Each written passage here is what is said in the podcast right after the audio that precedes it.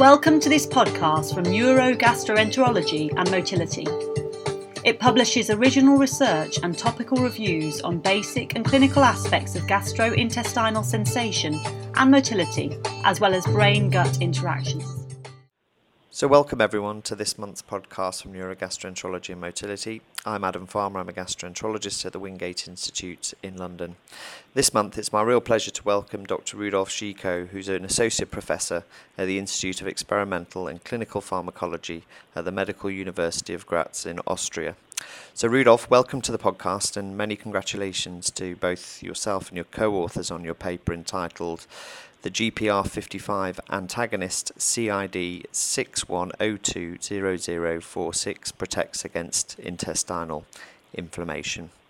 So, Rudolf, if I could start off with uh, asking you about what is known about the G protein coupled receptor 55 and inflammation uh, within the intestine already. Um, actually, not much is known about intestinal inflammation and the GPR55 receptor. Um, a couple of years ago, we published a, a paper on a substance named 0602, which is a GP55 agonist. And we tested the effects in experimental colitis. And we, did, we tested this antagonist also in GP55 knockout mice because it showed beneficial effects in wild type mice. And so we wanted to see if this effect would be present, still be present in the GP55 knockout mouse. So the effect was still there in the knockout mouse, which means that um, 0602 had off-target effects. But what we also saw was that the inflammation in the knockout mouse was not as severe as in the wild-type mice, and so we pursued the study and plan to investigate GP55 in colitis uh, when a selective antagonist uh, would be available. Otherwise, there's not much known about uh, GPR55 and inflammation, gut inflammation. One work showed that uh, LPS upregulated GPR55 expression in the gut. And there was another group that showed that GPR55 was downregulated in the DNPS-induced colitis model. So, what's the difference between GPR55 and the uh, canonical uh, cannabinoid receptors? So, although GPR55 can be activated by endocannabinoids such as anandamide, um, the receptor is different to cannabinoid receptors in several aspects. Uh, first, GPR55 only shares um, 13 14% of sequence homology with the canonical um, cannabinoid receptors and belongs to a different cluster of receptors. It's more related to the nucleotide binding receptors like P2Ys and also to other GPCRs like GPR55 and GPR18. Then second, it's uh, among the endogenous ligands that bind to GPR55. It's the it's, uh, it's a lysophospholipid, LPI. That is the main ligand, or while um, endorphin, the, while the endocannabinoid 2-HE, for example, is not a ligand for GPR55. What is also interesting is that certain CB1 antagonists, such as uh, rimonabant at AM251, can activate GPR55. A third, uh, the GPR55 also differs to the CB receptors with regard to signal, signal transduction pathways. So CB receptors um, usually couple to inhibitory, inhibitory G proteins, they reduce the production of cyclic A and B, and they open potassium channels and hyperpolarize the cell and lead to an inhibitory action.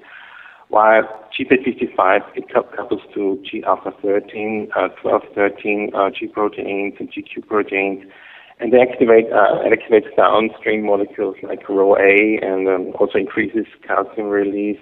So this indicates that GP55 probably has a role in cell migration and cytoskeleton remodeling. What do we know about uh, the role of uh, cannabinoid receptors uh, in regards to inflammation within the gut? And is there any data uh, concerning the effect of cannabinoids in patients with inflammatory bowel yeah. disease?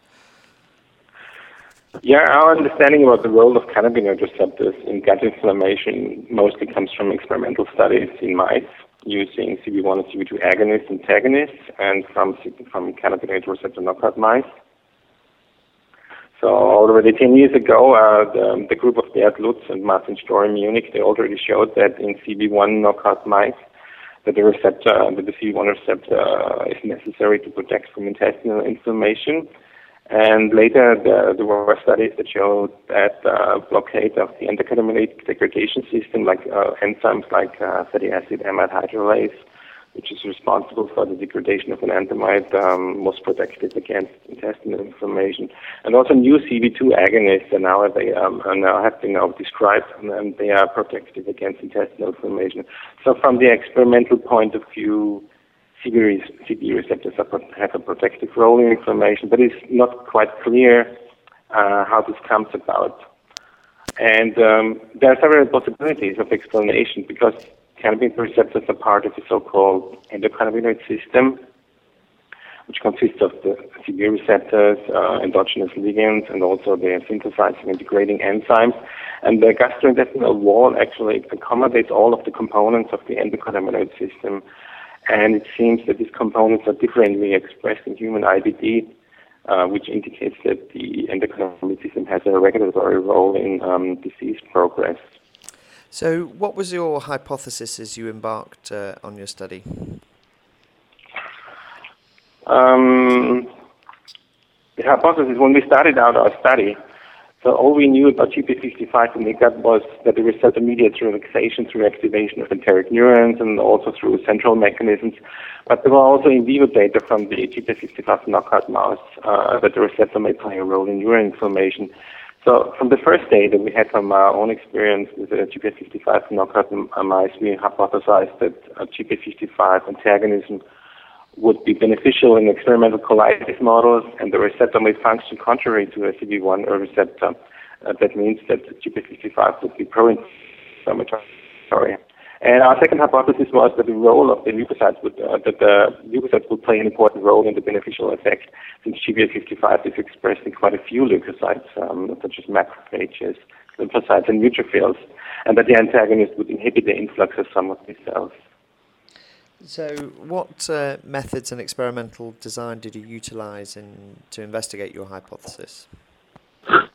So, we, we used two, um, two in vivo models of chemically induced colitis in mice. That's the TSS model and the TNBS model. They are very comparable to human inflammatory bowel diseases. They are driven by lymphocyte macrophage influx, and they all have a specific cytokine release and typical for each of these models. Then we treated, we injected the mice with the antagonist over the course of these um, uh, colitis experiments. Uh, we also used GP55 knockout mice to perform these colitis experiments to confirm our data of pharmacological intervention, and then we scored the extent of the inflammation using established scoring system. Uh, we prepared histological sections to, to check the severity of the inflammation on a cellular level. We performed ELISAs to detect changes in cytokine levels and we performed myeloperoxidase activity assays and Western blots for COX-2 expression to see changes in inflammation markers. Then we used the leukocyte recruitment assay in which we isolated uh, the leukocytes from the colonic lamina propria and determined the cell cytometry. Uh, we applied immunohistochemistry to show infiltrated immunocytes in the lamina propria histologically.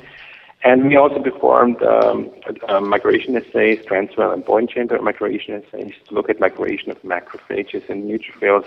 And we finally used uh, behavioral tests, open field tests, actually to look at the possibility that the antagonist itself may have effects on the central nervous system and could produce psychoactivity. So, what were the main result? What were the main results from your study? So, the main results were that we could show that a selective TP55 inhibitor, if you have a compound identifier name, it's CID 160200046, it improved the severity of the inflammation in two experimental um, uh, experimental colitis models. Uh, it was accompanied by a decrease in MPO activity, so a, uh, a reduction in inflammation markers, and a reduction in pro-inflammatory cytokines like TNF alpha and interleukin beta. Uh, we saw a decrease in the expression of COX2 in the colon tissue. Uh, we, we, saw that CD3 positive lymphocytes and macrophages in the lamina propria were decreased after the treatment with the antagonist. Uh, in the migration assays, we saw that the GP55 antagonist could block the migration of the mouse macrophages and that of neutrophils. And we could see that the, in the GP55 knockout mouse, the colitis was uh, much less severe than in wild type mice. And finally, we could see also in the locomotive and anxiety behavior assays that the antagonists, uh, that the antagonist treated mice were not different from the control mice. So, given your results, uh, what would you propose as the underlying mechanism of action of uh, GPR55 antagonists? Well, according to our results, the beneficial effect of the GPR55 antagonist probably involves uh, the reduced influx of leukocytes like macrophages and lymphocytes into the colon, and also a lower production of pro-inflammatory cytokines like interleukin 1 beta and TNF alpha. The concept that GPR55 may have a pro-inflammatory role in immunity also comes from a recent paper in which the authors could show that GPR55 activation increased TNF alpha production in LPS activated monocytes and also increased activation marker expression in K cells. And that indicates that GPR55 activation on leukocytes probably increases cytokine production. But uh, as GPR55 is also express, expressed in epithelial cells, endothelial cells, and also in the enteric nervous system, um, additional effects may also be possible. What do you see as the uh, main limitations of your study? Well, the main limitations, as with any animal model, our study uh, employed a chemically induced experimental uh, colitis model and the use of an antagonist and knockout mice. Uh, there's, of course, a certain lack of human relevance. There are other knockout mice models probably that represent human IBD um, better, that, for example, interleukin 10 knockout mouse.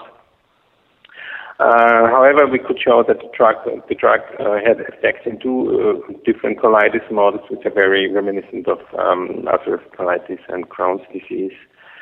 At the cellular level, we have limited our studies to macrophages and neutrophils. However, T cells may also play an important part, uh, but the role of T cells was not covered.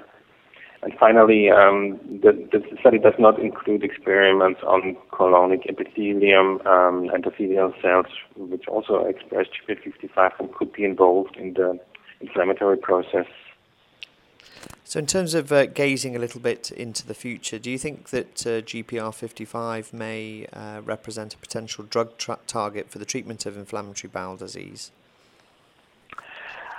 Actually, it could. Um, but we, we did not notice any effects on locomotive and uh, anxiety behavior of the drug. So the drug doesn't seem to be sedative or psychoactive.